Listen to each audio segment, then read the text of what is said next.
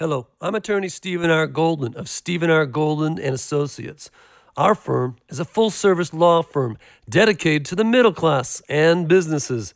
We excel in areas of business and real estate, law, and litigation. Our firm can also reduce your debt through negotiation or bankruptcy. Our attorneys have experience in wills, trusts, and probate, helping you to maintain your family's wealth and pass it on to your loved ones without taxes. For a free consultation, give us a call at 626 228 2710. That's 626 228 2710.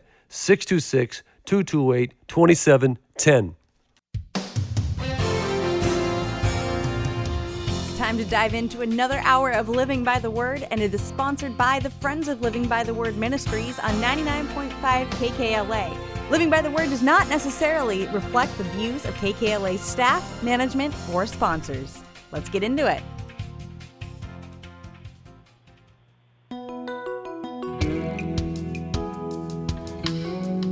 Ladies and gentlemen, welcome back to Living by the Word Ministries presentation with Bible Information Brokers. My name is Daryl Easy. Fulton with my teammates Brian Allen and Professor Craig Hawkins, who I affectionately call PCH. Listen, we're going to get back to the phone calls momentarily. And as a matter of fact, let me give the number to you where you can start dialing in now at 1 LA Talks, 1 528 2557. Or you can simply send us an email question, and we'll be dealing with some of those momentarily um, right in the address box questions, spell it out, questions at BibleInfoBrokers.com, questions at BibleInfoBrokers.com. We'll be able to deal with your questions live on the last hour of this presentation. Now, as we get back to the questions, let me just me say you heard from my good friend Stephen R. Uh, Golden. Uh, if you give him a call at his office, please let him know that you heard about him and his firm from us at the Bible Info Brokers. Uh, and by doing so, that'll be helpful to us and both him. Let us know that people are listening and people are taking response to that. Now, also, Steve and I just had to be going back and forth uh, today between ourselves. He's a good friend of mine as well about the gospel. And we were talking about the idea of the church and what the church does and does not do and what needs to be done. But one thing that we know for sure, and I think Professor uh, Craig and Brian would attest to that, if we're going to do a show like this, apologetics, answer questions, and do all those type of things, and not have the emphasis being Christ and Him crucified, then really all this stuff is just puffing ourselves up with knowledge and things like that. Because without Christ and Him crucified, we really don't have good news. We don't have a gospel. We still have bad news. We still caught up in our sin. And I'm going to defer right now to my uh, good buddy and the handsome one, as I said earlier, of the group. Uh, or was that the strong one? I, th- I think Craig took both early in the program. Strong, handsome man, can you let the people know why Christ and Him crucified is the utmost important for people to understand why we even do broadcasts like this? Well, thanks, Daryl. Um, you know, in fact, yeah, at Sunday school today, I was teaching a class on this issue and dealing with the various biblical motifs or themes that the Bible brings out why we need a relationship with God, how we're estranged from God, we're alienated from God, we're separated from God. We may think, you know, I'm okay, God's okay, we're okay, but that's not a, the truth. Um, we are separated, alienated from God because of our imperfections. And there are a number of of, of themes that are mentioned, Daryl, and, and and we couldn't do justice to any one of them, let alone all of them, and the time we even have the whole rest of the program. Mm-hmm. But but I would be remiss not to mention some of these and share those with our uh, listeners. And there is the idea of having a relationship and having fellowship with God, and the need to be redeemed, to be cleansed. Uh, if nothing else, to have our conscience cleansed you know, there there is false guilt. Sometimes people feel guilty for things they really shouldn't, but there is what we call true guilt. There are some things we have done we really are guilty for, mm-hmm. and we mm-hmm. should feel badly, and that we need to repent of those things. But there is forgiveness for those who trust in Christ, for those who will come to Him and say, "Wow, I'm really struggling with X, Y, and Z, something I did in my past, whether recent past or just today or, or 10, 20, 30, 50 years ago." But all of you, everyone listening to the sound of our voice right now, our voices, knows they've done things for which they're guilty, and that maybe they've lost quite a bit of sleep over, as we say. They're concerned about it.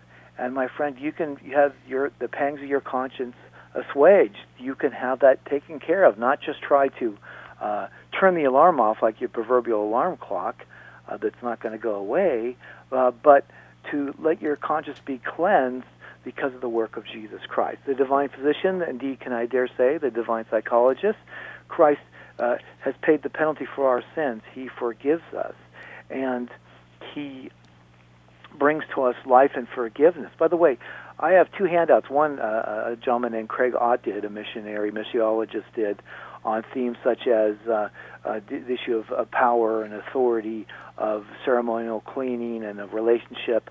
And then I have a handout that goes with it that gives the verses that goes with that, and I think is helpful. And uh, we'd be happy to make that available free to people and or email it to them. We'll get electronic copy to send it to you. This is so important to know who Christ is, what He did, and it's significant for us. And I want to share at least one or two passages quickly, Daryl. Sure, no, but, but take yeah, time. absolutely, absolutely. It's vital that we know our need of Christ and what He's done. And God's not just there. Now, God is holy and He's righteous. He's not just Jesus, your buddy. He's not just Jesus, your friend. Uh, people will say, "Well, my God doesn't do that." Oh, yeah, the problem is your God uh, is a figment of your imagination. It's not the God of reality. The God of reality is holy and just and righteous and cannot tolerate, cannot condone, cannot approve or ignore sin. To miss the mark, imperfections are lying, cheating, stealing, all the things we've done, one way, shape, or form, whether in great magnitude or small magnitude, all these imperfections are intolerable to God, who is perfectly holy. But He's not just some condemning, uh, indeed, He's not a condemning God. He's a God who's made uh, a way for us to be forgiven, to be reconciled to God. And that's the beauty of what He's done uh, for us. And indeed, I would be remiss if I didn't share a, a key passage on that point um, of what God has done for us and, and the, the beauty of, of Christ and His work and how He's redeemed us and reconciled us and brought us back. For those who would trust in Christ as the Lord and Savior and believe in Him, your conscience can be assuaged. Uh, it can be cleansed and be purified. Not just try to cover it, not just try to mask it, uh, but get rid of it. You know, there's various pro- cleaning products that talk about, look, we don't just mask the stain or mask the smell. Allegedly, this product removes it. Well, Christ literally did. Listen to this beautiful passage. It's given in a Hebraic context of the sacrificial system, but uh, we're trying to make it relevant to, to those listening today.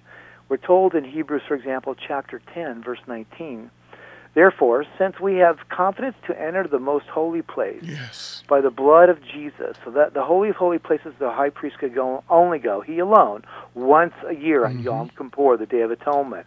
If he wasn't ha- had not confessed his sin and wasn't right before God, he was often struck dead. Mm. That's why they would attach a bell mm-hmm. and a rope to his ankle. And if the bell stopped ringing and he fell over dead, they couldn't go in. They had to drag him out. And so Yom Kippur, once a year, only the high priest. But Christ allows us all to enter into the holy of holy places because of his work. By a new and living way open for us through the curtain that is his body that is his physical death. And since we have a great high priest over the house of god let us what? Draw near to god with a mm-hmm. sincere heart in full assurance or full confidence of faith having what? Our hearts sprinkled to cleanse us from a guilty conscience. Yes. And have our our bodies washed and with pure water. So what's the point? The heart in Greek and Hebrew thought means the mind, the, if you will, the intellect, the emotions, and the will. And so emotionally, you can know, you can experience forgiveness, not just in your head. Was, some people say wrongly, but you can know it. You can experience, experientially, if you will, powerfully, forgiveness and release from the guilt that you're suffering from from what you've done, whether again today or 50, 60, 70 years ago. God can and will forgive you if you will confess your sins, if you will acknowledge them to Him. He knows them for, for your sake.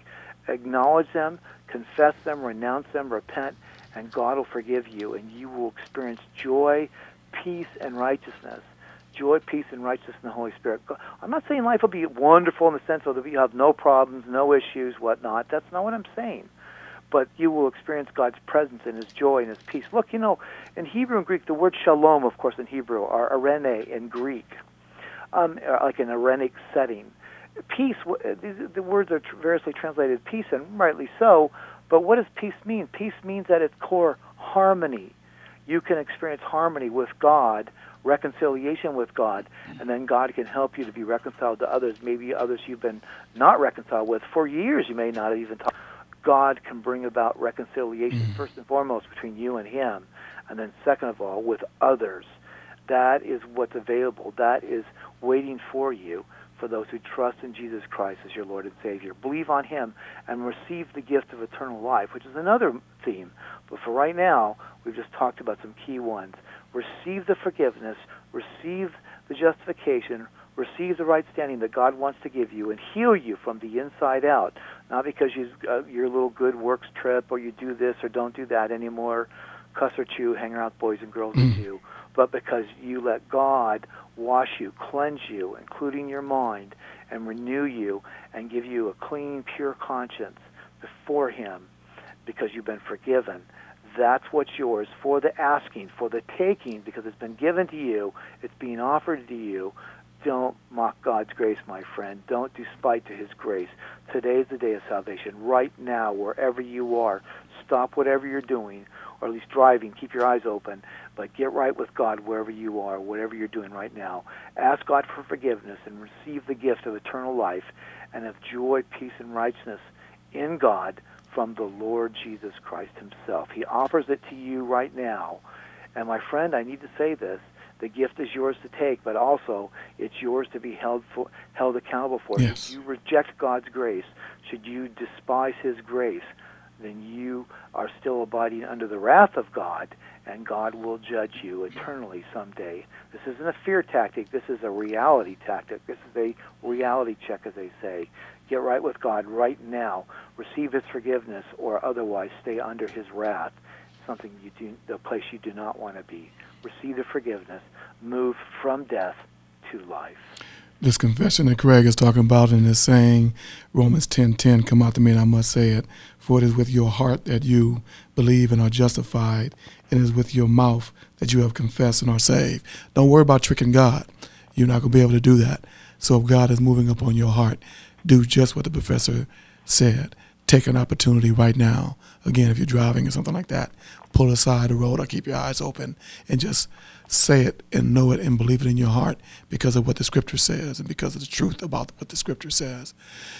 Listen, you listen to Living by the Word Ministries, Bible Information Brokers. If you um, are so inclined, please give us a call. This is a live call in presentation. Craig, the uh, the scriptures uh, that that just come to my mind about the different gospels that are preached, and even in Galatians, we have this next uh, phone caller. That I kind of looked at his question. It's a good segue into taking Greg's uh, question from Rancho Cucamonga to deal with uh, the gospel uh, in a certain extent. But his question is interesting because he's asking a question about what Greg from Rancho Cucamonga. What's yeah. your question? Yeah, God bless you, Daryl. God bless you, Brian.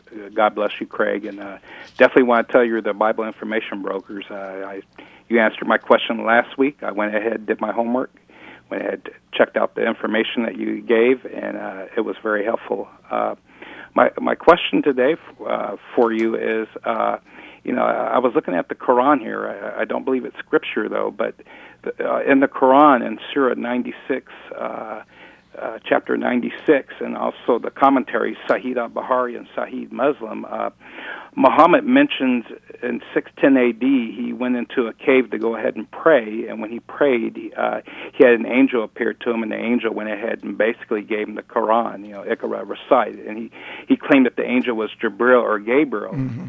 All right, and then uh, then paralleling that, uh, 1,200 years later in 1823. Uh, Joseph Smith and the Pearl Great Price, uh, uh, volume uh, number one, uh, uh, well, verse chapter one, verse thirty through thirty-four. Uh, Joseph Smith said that he was praying, and then when he was praying, he had the angel Moroni mm. go ahead and appear to him and give him the Book of Mormon. So my question for you, gentlemen, is: Is there any scriptures in the Bible that warn against uh, angels that come to you or you know or proclaim like you know like these books are supposed to be you know like an addition to the bible or or supposed to be information you know uh, about jesus or anything like that you know from yeah. angels. Is there scriptures that you can give me that, that help me that warn me against this kind of stuff? You know what let me say this, Brian, because I was alluding to the Greg's question. I saw it, in that I was going right to Galatians one in regards to it. So, Brian, if you have something else other than Galatians no, no, 1, 8. Galatians one eight Yeah, nine. please, yeah, please. yeah, Greg. I, I the first passage that comes to my mind is uh, Galatians one eight. It says, Mm-hmm. "But even though we or an angel from heaven Right. should preach to you a gospel contrary to that which we have preached to you, let him be a accursed." And so it's it's it's like we always say, you know, we- have to look at and we have to test everything by scripture.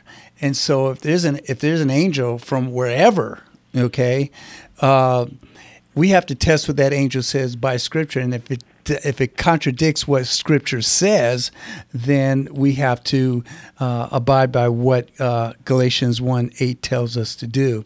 Uh, that's that's one passage.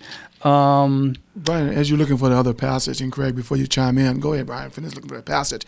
It just reminded me of the story I was reading about Rehoboam and Jeroboam today, how some uh, prophet, uh, God told one prophet to go in and do something. He did it and walk away, don't come back the same way. And then this other prophet went and saw the guy and told him contrary to what he just heard from God himself and told him to come on back and do it. And then God judged the prophet that he told to do something. And that's in the book of uh, Kings uh, and, and, and Chronicles. Man, I love the Old Testament because it deals with some of the things you're talking about right now. And that's why Brian is saying the word of God is true. And we have to measure everything that we hear or experience to the Word of God and not believe that certain people said, like I heard back in the day, and I'll mention names because I'm so still upset about this, that a person making a statement who has a large ministry said, one ounce of my experience is worth more than a ton of theology. Contrary to what Brian is saying right now. Go ahead, B. No, that, that, that was a passage that I wanted to share with you because it does, in fact, uh, mention uh, an angel, and that was that was uh, one of the things you were asking about. And so, uh, like, if again we tested by Scripture, and even if an angel from heaven, and we've had quite a few angels that came from heaven, and uh, and uh, Many are kicked out from heaven yeah, also. those, those those are the ones I'm talking about, and and uh, those are the ones running around this earth uh, trying to tempt, and, and they've done a phenomenal job insofar as uh, leading people away from the the true and living God. Craig, any other passages you can think of? Well, sure. Actually, three others. Um, uh, now, actually, one there's a human component here. In Deuteronomy 13, we're we're given a clear warning. that Even if somebody arises who has a dream or vision, Yeah. or uh, work miracles, signs or wonders, um, right? This is in Deuteronomy 13, one, starting verse one. It tells us, oh, but they say, let us go worship other gods. hmm In other words, not the true and living God. Uh, they are not to listen to that person. Uh, that they are being tempted uh, to to walk away from the true and living God and, and true worship. Uh, also, the same thing is found actually in Deuteronomy 18 as well. Uh, for example, verse 20 gives clear guidelines dealing with false prophets. A lot in Jeremiah, same type of thing. Uh, chapter 23, 24. But but on the uh, angel theme, yeah, there you guys of course rightly went to Galatians chapter one. Uh, but the other key passage, of course, is found in Second Corinthians. As I turn back over there, uh, Second Corinthians chapter 11, uh, Paul not only talks about his uh, thorn in the flesh uh, that we were discussing earlier, um, but actually he, he addresses another issue, um, and he he tells us. Uh, in verse 3 of chapter 11. But I am afraid that just as Eve was deceived by the serpent's cunning, your minds may somehow be led astray from your sincere and pure devotion to Christ. For if someone comes to you and preaches a Jesus other than the Jesus uh, we preached, Wow. or if you p- receive a different spirit from Yes. the one you received, or a different gospel from the one you accepted, you put up with it easily enough. And then he tells us what's the source of this, what's the origin, what's the genesis of this, uh, in verses 2, 3, and 4 of uh, 2 Corinthians 11, verse 13 through 15 he talks about these false teachers, and he says, For such men are false apostles, deceitful workmen, masquerading as apostles of Christ, and no wonder, for Satan himself masquerades as an angel of light. Wow. Wow. It's not surprising then if his servants masquerade as angels as servants of righteousness. So, yeah, the devil's favorite costume is the Holy Spirit suit or an angel, Michael, Gabriel, whomever, and then pitches his product, and it's not the gospel. And with all due respect, if you uh, compare the Quran, and by the way, you know, it, it, today it's 114 surahs, as I mentioned last week, but uh, four, there were four people that Muhammad mentioned he thought who knew the Quran the best, other than him, and uh, w- one of them had 112 chapters, surahs. One had 114, and two, uh, one had 116, and two of them had 114, and they settled on the 114. But the one he said he knew it the best, actually, I can't remember if he had the 112 or the, I think it was actually the 116, and he refused to give up those two surahs. Mm-hmm. Um, but yeah, we, we have to compare this with the Word of God itself, with the Bible. And of course, there are radical changes and differences in the Quran and also in uh, the Mormon literature. And we so we would have to compare that with the Bible and then see who's really speaking for God. And we don't mean to be disrespectful, but the challenge been th- has been thrown down. Our Mormon friends have said, "Look, you know, we're honest, straightforward people, and I believe many of them certainly are that. Uh, you know, we, um, you know, show us if we've erred in any way, then show us, yes. show us from our scriptures. Well, we would happy be happy to do that and show you from scripture." And and again, as we mentioned last week, and uh, the the Quran speaks very highly of the Bible. The Quran itself speaks very glowingly of, of the Bible. So when Muslims disrespect the Bible, they're actually disrespecting the Quran. They need to address that. So, Greg, your points are well taken. Great. Well, Gemma, I wanted to tell you uh, you're definitely the Bible information brokers, and thank you again for answering another question. I love your references, and I wrote those scriptures down. And God bless you guys. God bless you, Greg. Thank you so much.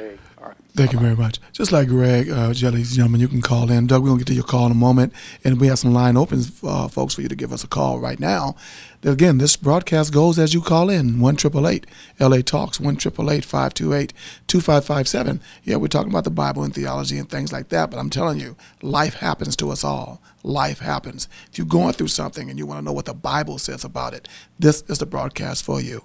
If you're reading your Bible and you want to know, hey, I didn't really understand all this, I got my thoughts. What are your thoughts, gentlemen? This is what this broadcast is about. D- Daryl, you can't so, you can't read the Bible and not have questions. I'm sorry. Well, no, watch it. You you you can just read it, just sort of speed read it, and if you are paying any bit of attention to what you're reading, trust me, you got questions, man. Exactly. There's a thousand questions in one chapter. And, and you know, folks can they can email us at um, questions at BibleInfoBrokers.com. Are you going to read the email questions they sent it in?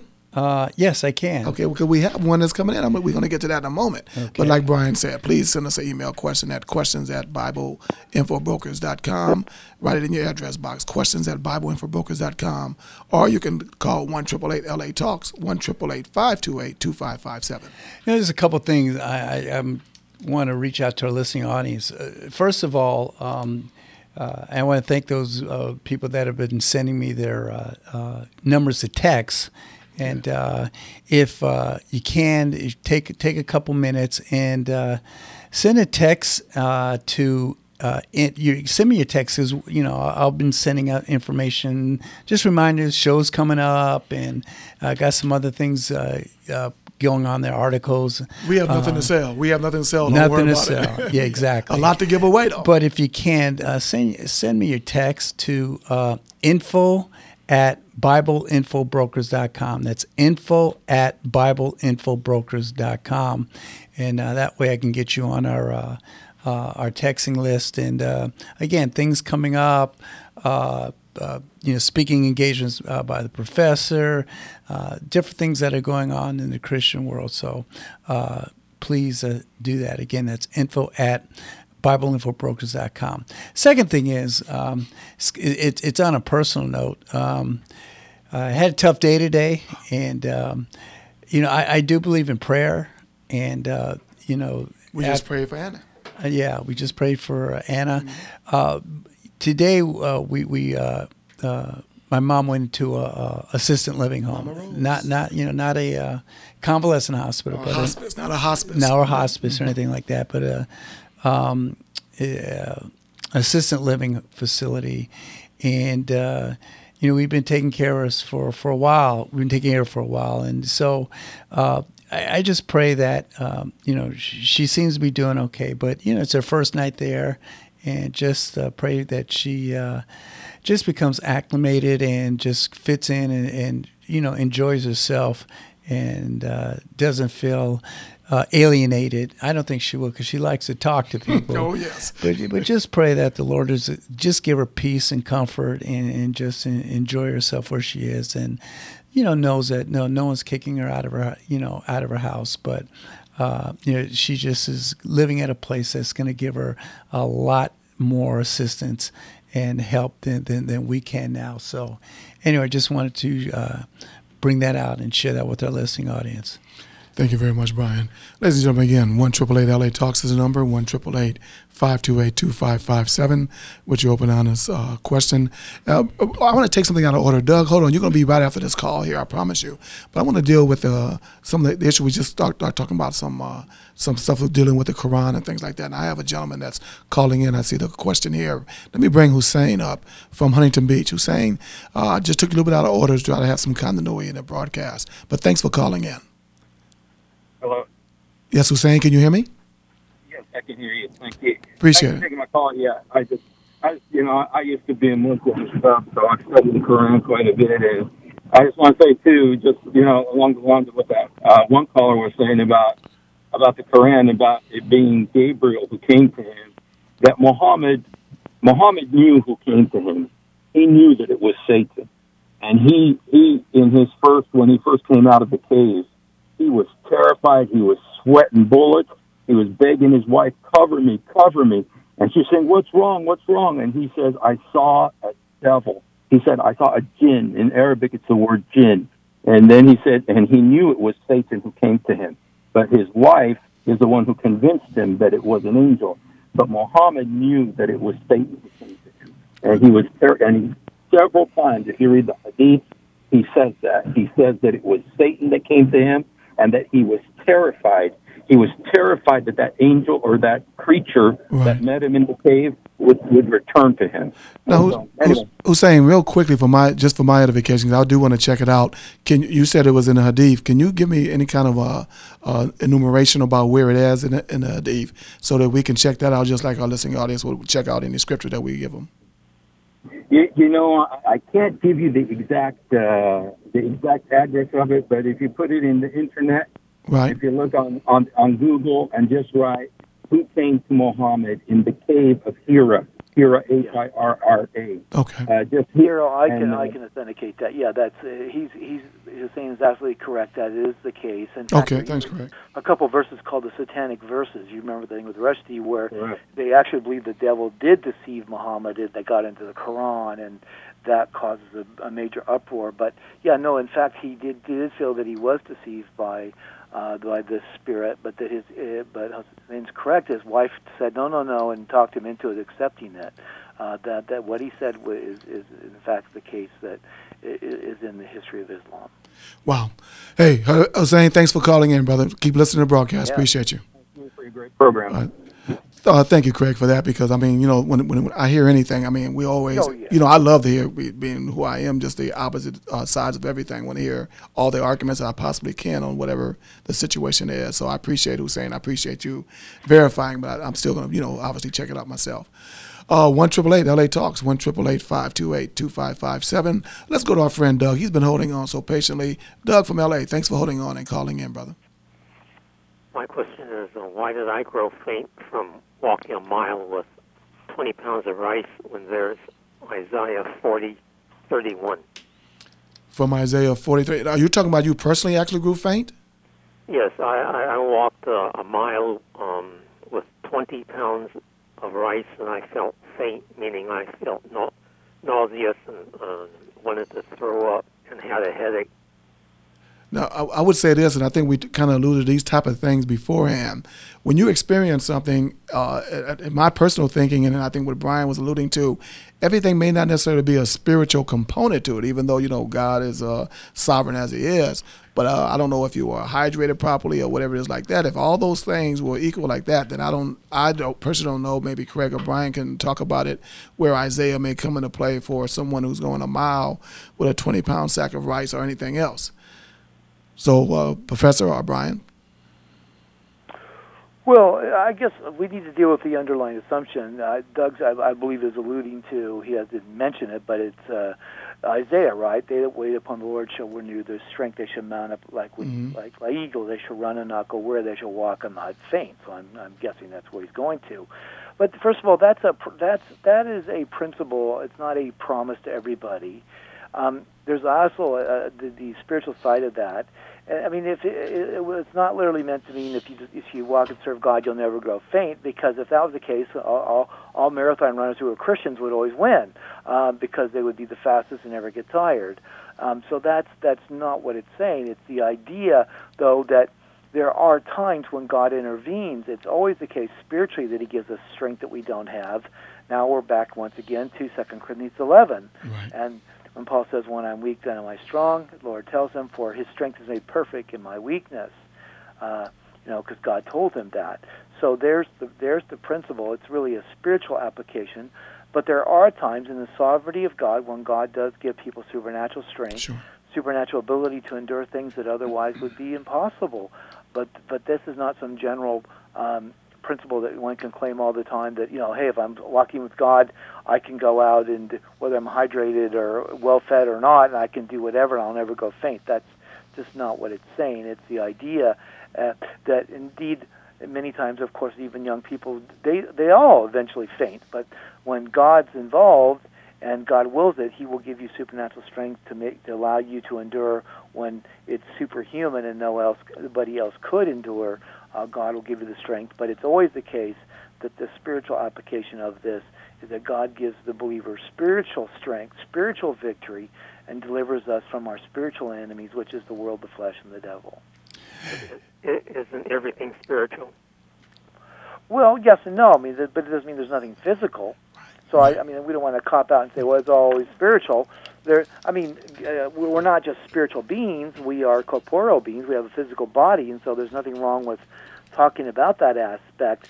But we need to look at the issues of when we're dealing with something that uh, Jesus uses parables, and he gives a often an, an earthly analogy, but th- there's a spiritual meaning behind it. There's a big picture, if you will, to it. It's not he's not just talking about people who own, for example, vineyards. He's talking about God owning the earth and us not wanting to give us his give him his due and so on and so forth. So yeah, everything else I would argue there's a spiritual aspect to it, but but I'm not wanting to deny the physical as well.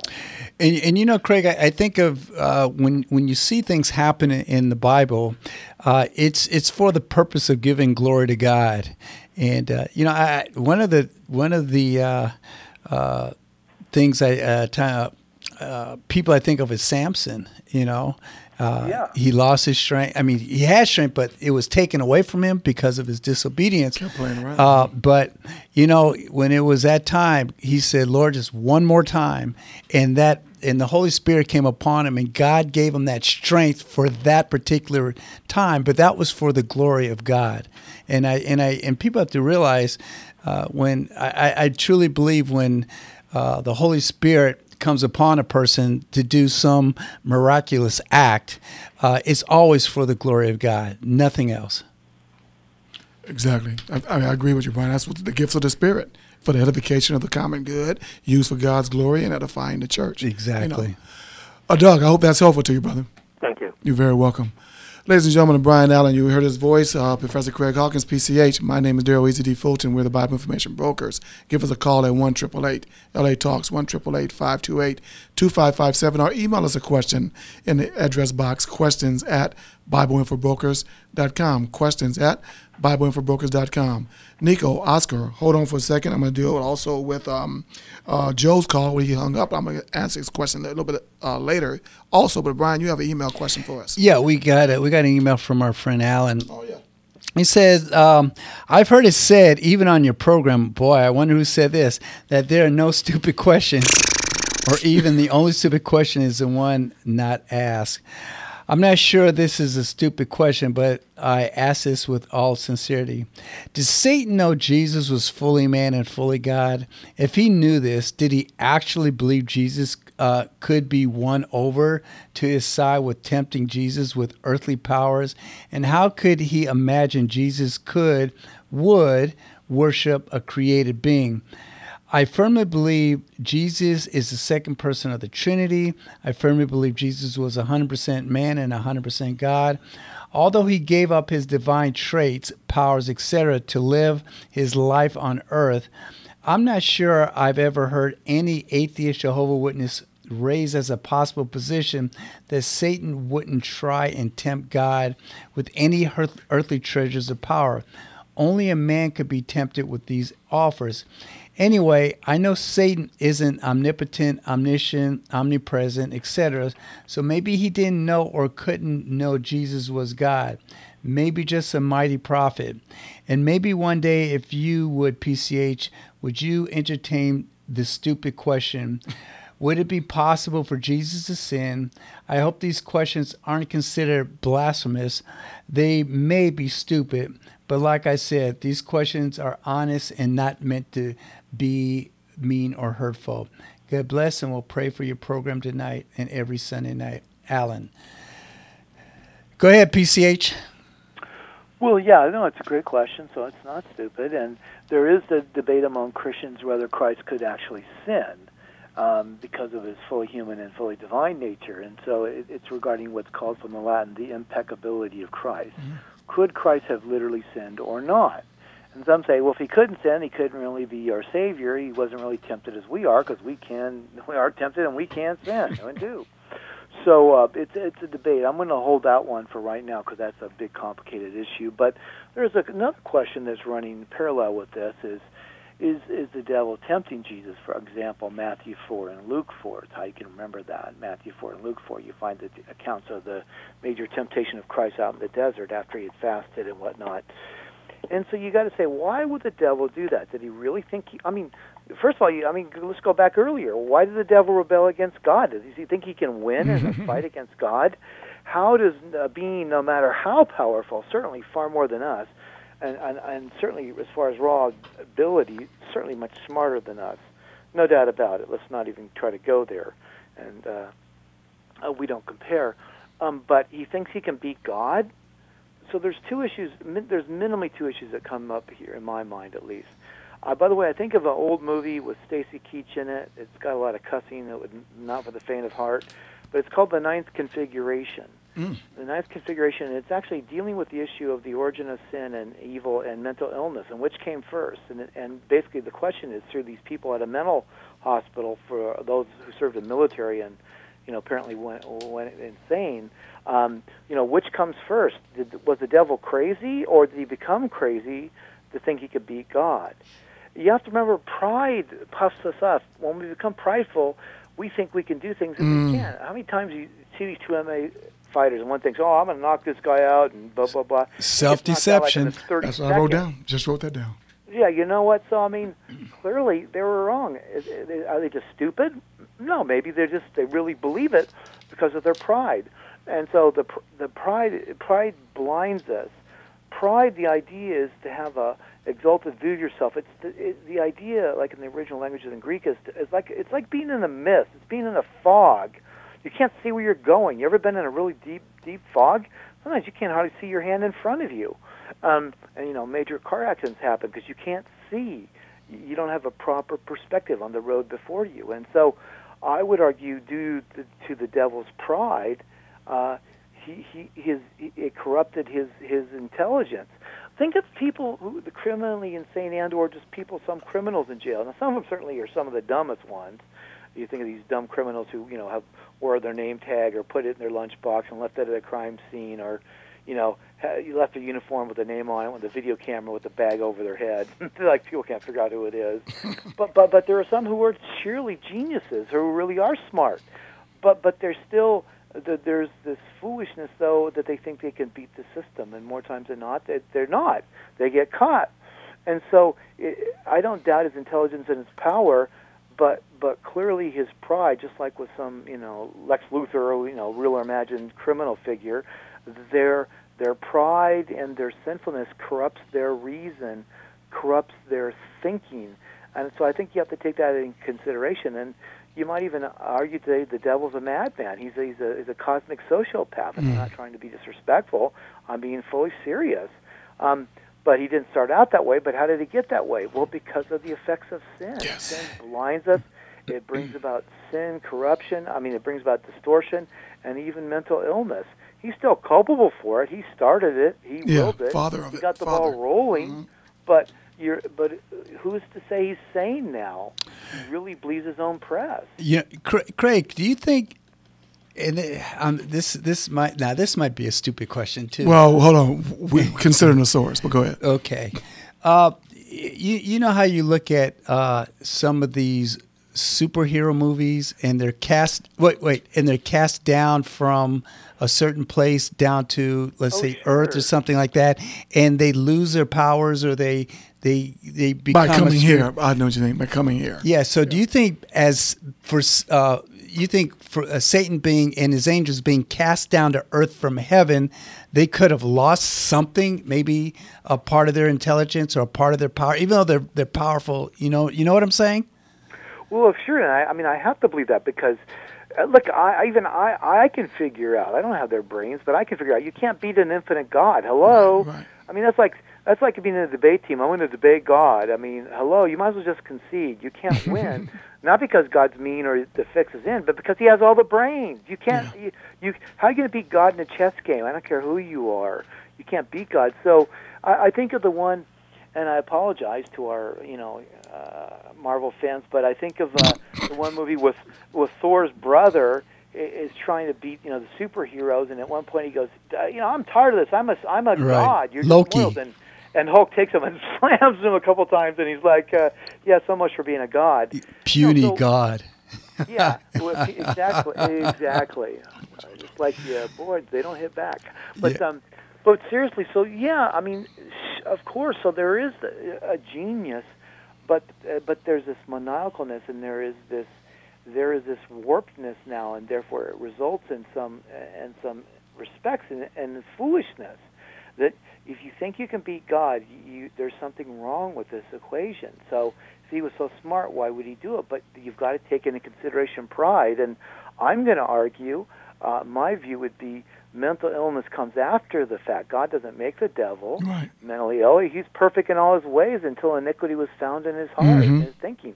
And then I believe he becomes delusional through his pride, and now maybe even deed, and I'm not, again, trying to be disrespectful, but literally is certifiable, is certifiably mentally ill, is a so- psychopath who should be locked up for all eternity and will be. But he didn't start out that way, but he's become corrupted, he's become distorted, and I don't doubt, just as his beauty, I, I, I don't know, but I won't be surprised when we finally see the demonic realm. Funny, I was talking about the saying in. Um, Gehazi. We're going to be. I think we're going to be shocked.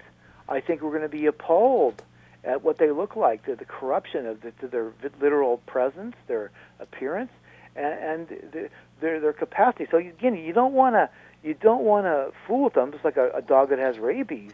Um, you know, they're not in the right mind, but they can still bite you and, and inflict serious injury. So, you know, even though I think the devil's not uh, is not sane now, uh, I say that with all soberness and not in any sense flippantly, uh, trying to you know be a smart aleck. Because even Michael the angel did not dare bring a railing Railing accusation accusation, against exactly. him, but said, "The Lord rebuked." you." Yes, and that's Michael the archangel says that. I have no place to go off smarting off. And, and you know, Craig and, and Daryl, I, I truly believe. I believe out of those third of angels that were kicked out of it, I I truly believe there, there's there's a handful that say, "Man, we sure did screw up," and there ain't no Well, turning back. Sure, but but but now that but they're but I think they don't even know they screwed the up. farm. think of people in prison. Look look at it this way. I, I liken it to this. Now, and I'm assuming people that actually are in prison are guilty, and I realize some are not. There are people Right, who are right. locked up, and you know, and and thankfully, uh, groups like the Innocent Project and whatnot try to help free these people, and I, I appreciate that. But assuming that uh, t- let it be the case that everybody in prison uh, uh, deserves to be there, th- there are different levels of security, right? From level one, two, three, four to maximum security. Sure. There are guys that you know that are solitary confinement because they'll kill people. They they try to kill guards and other things, you know, constantly. And then there's guys in there who are still maniacal. They'll rip you off, but they're not going to try to kill you or strangle you or cut you in pieces. But but they will try to rip you off. You know, they're involved in you know uh, fraud and and um, you know bilking people of money and, and whatnot. So just as there's different levels of criminals and criminality and, and viciousness, You know what I'm saying? All the people who truly belong there have all done things worthy of being in prison, mm-hmm. but some are worse than others, and some would even kill other prisoners. And so I believe that there are, even as it talks about a book in Jude, some are reserved in chains. They're so bad Yes, they, they're not yes. even allowed to just hang run around now. But some are, and I think you're right, Brian. I, I'm speculating. I think some have said, "Wow, I really bought the farm, but the, I, you know, I, I'm in to this, and so I'm going to make the most of it." And I think some aren't as bad as others. They're still evil, and then there are some that are so vicious. And I believe when you come to the devil, uh, again, uh, I don't want to say anything disrespectful because you're dealing with a being that has such power. Yes. He's, he doesn't compare to God. He's not God's Right. equal. This is not Zoroastrianism or Manichaeism, an ancient heresy, uh, false religion, uh, but is so powerful and is so bright, so intelligent, and maniacally, criminally such that we're no match for him, but he's no match. Just as we're no match for him, he's no match for God. You know, let me, Brian. No, I'm, I'm going to interrupt it now. Not interrupt, but just say this. You guys got so much uh, information there, and it's, and it's, I, I like the way you just uh, brought it down to sandbox level, so everybody can understand. it In all honesty, but when you said something about the the, the demons are that are chained up because they're so evil, then that's almost implying that uh, they're less evil than Satan. Now, maybe the sophistication of Satan being the head, being loose right now, and all that type of stuff, it makes me think about that. I don't want to answer for that yet, Craig. We can talk about it another time. But also, you mentioned this movie about this ninth configuration. I definitely want to see that because I just looked at this uh, series called The Fall. This, I don't know if it's a true story or not, sort of from Britain. It's the guy named Richter who was uh, killing all these uh, women and stuff like this and doing things. I don't know if it's a true story or from a true story or not. But when you're talking about Resident Evil, you see these things going on. How he was killing folks almost like they get that uh, show called Dexter from, uh, you know, that type of uh, thing. And he's judging people and then killing those that kill people. And then the last thing I want to say in regards to this, and it's a more serious nature, Brian, you probably want to take notes on this. Uh, if anybody knows this gentleman out there, because this is starting this not of a new belief system, but an old belief system, like so like a name and claiming situation. Uh, and for you Laker fans, I'll just simply say this, and this is a serious thing. Uh, Mr. LaVar, Mr. LaVar um, Ball. Uh, it's interesting how he take things and say what he said, and Alonzo now is a, a Laker number two pick and all that kind of stuff. But what's happening on the sports scene and throughout the media is that they're making these claims saying he spoke this into existence. I heard him and they say that, No, not only him, but they just taking this for a ride. So I'm putting a challenge out there to any of you Laker fans that happen to know Mr. LaVar uh, Ball. Have LaVar call our broadcast. Have him listen to our broadcast because I'm I want to ask him a question on where did he get that from? Is that from some little sort of thing he just learned, or some kind of thing that some kind of teaching he got in a, in, a, in maybe in a particular church he go to or not? But I'm challenging that. You know, for obviously we get him to call in, that'd be great. But I'm more interested in that the media took it, Craig and Brian, and ran with it, and actually almost preaching that gospel that he spoke this into existence, and now his son is the number two pick, as though magic and the way the guy play ball and all the logic that comes with that is the case. That's the danger and the self deception I'm saying that we were talking about with Satan, and I think that be, you could be so self deceived that in answer to Alan's question, that Satan, I don't think he knew. Uh, but if he did know, he's that self-deceived that he could do something about it. Now, Alan, one thing I do want to say, uh, we spent about 10, 15 minutes on a supposedly stupid question. So let me clarify. It wasn't a stupid question. It was a very good question. Your I- part was stupid, but his, other his wasn't. I'm just kidding about the moral and I think, uh, Craig, wasn't there a, a final part you wanted to deal with? Or? he said he's gonna deal with that later. Okay. that's the one. Well, one. no, because of the impeccability issue. Yeah, we don't have so time for that. complicated. Yeah. Did Christ sin or not? But you know, the devil is a very real being. There are people who hype on it and see a demon under every rock and Right. tree. We talked about this earlier. And then there are Christians who live like materialists, like there really is no spiritual realm. Yes. There is no, and you know, Ephesians one and six and other key passages. Even a jackass know there's real spiritual thing. You know what? There are spiritual beings out Yes. there, and and some of them would figuratively and literally rip your head off. That's right. And it was not for God and and His His good angels Protective angels, yeah. Us, uh, we would be in big trouble. The jackass and Gehazi come to mind. Them two saw in the spirit world, and they were very much understanding of it uh, in that regard. Let's go back to the phone calls, gentlemen, and let's talk with uh, let's talk with Nico in the city of Santa Monica. Nico, thanks for holding on and calling in. We got about six minutes left in the broadcast, guys. Trying to get these last two calls. Go ahead, Nico. Hello, Nico. Yeah, yes, yes. Uh, I'm calling because I've been I've been attacked too much by uh, evil here in Los Angeles. Uh, I'm a Christian, and uh, I'm I feel like St. Paul in Sodom and Gomorrah, and I've, it's been indicated by uh, God that I need to go to a small town. So I'm asking for that direction because I'm I my focus is really off. So I, I'm asking for uh, some direction to get mm. to where I'm supposed to be with where God wants me to be. You know. Well, Nico, let me, let, Brian. I don't, I don't, I don't mean to interrupt you, Brian, but let me ask you this question, Nico. Have you ran this past anybody that you are accountable to, or do you have any kind of fellowship whereby you've talked to somebody other than a radio broadcast team who don't really know you personally? I have, but they just told me to keep it and take it to God all the time.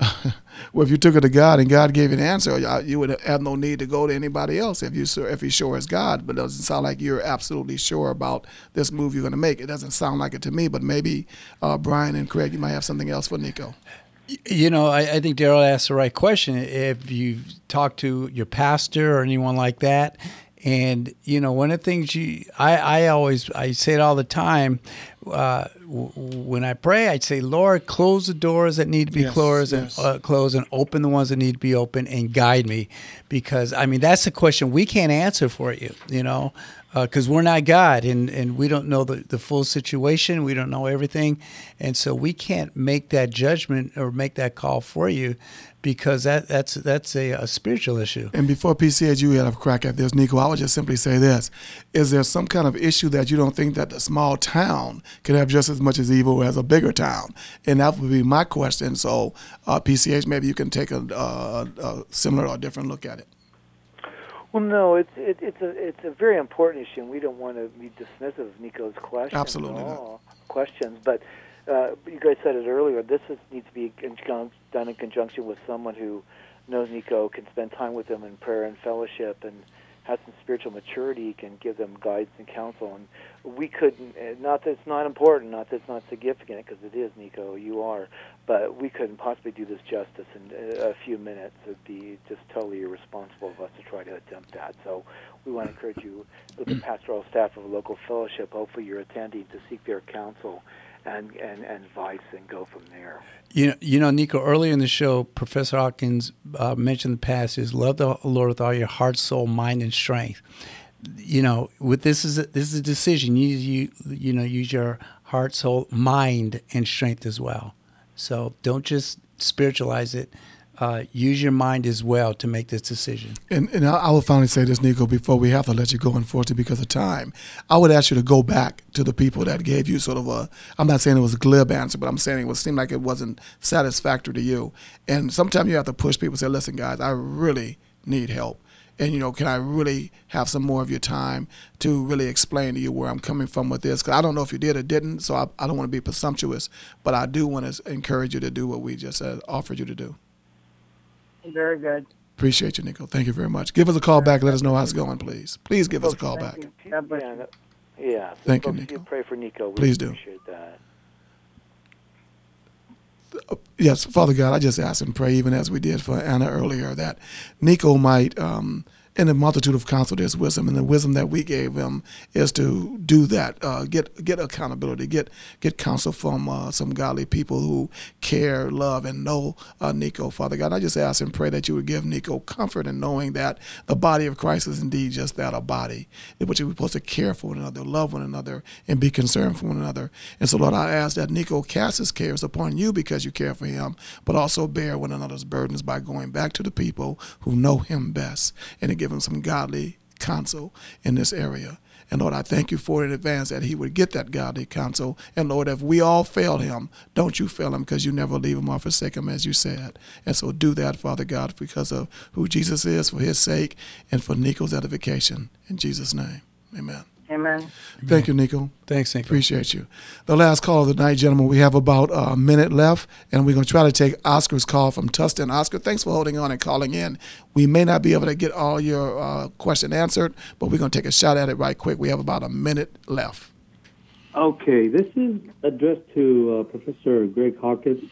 That's Uh, Craig he was talking Hawkins. About, he was talking about the wrath of God uh, a little while ago. hmm Uh, what What about for those families that religiously go to church, whether it's a Catholic or Mormon church that uh, that that uh, it was brought up the Catholic uh, and Mormon church, or non-Christian uh, or a non-Christian church, they raise a family, they educate their children, and pre- and prepare them and send them off to the world to be productive citizens. And their children marry and have family of their own, uh, of their own, and those children or grandchildren repeat the the cycle. Where's the wrath of God in living that kind of life that they were brought up by gotcha. parents and generations before them. So, uh, PCH, this has to be a, a cliffhanger. Oscar, I beg you, can you please give us a call next week and we can entertain this question, the first question of the, of, the, of next week? Could you please give us a call next week? Because we're literally out of time. Okay. And this will be the cliffhanger, folks. So call back in for Oscar's question about the wrath of God. Thank you, Oscar. Okay. PCH, we'll deal with this later. You got 10 seconds to give me your final thoughts. Test all things, hold fast to that which is good. Ditto. I didn't ask you anything, Brian. Anyway, ladies and gentlemen, let's Living by the Word Ministries. Thank you. I'm Big Mama and Mama Grace and baby boy Daryl Easy D. Fulton. Goodbye.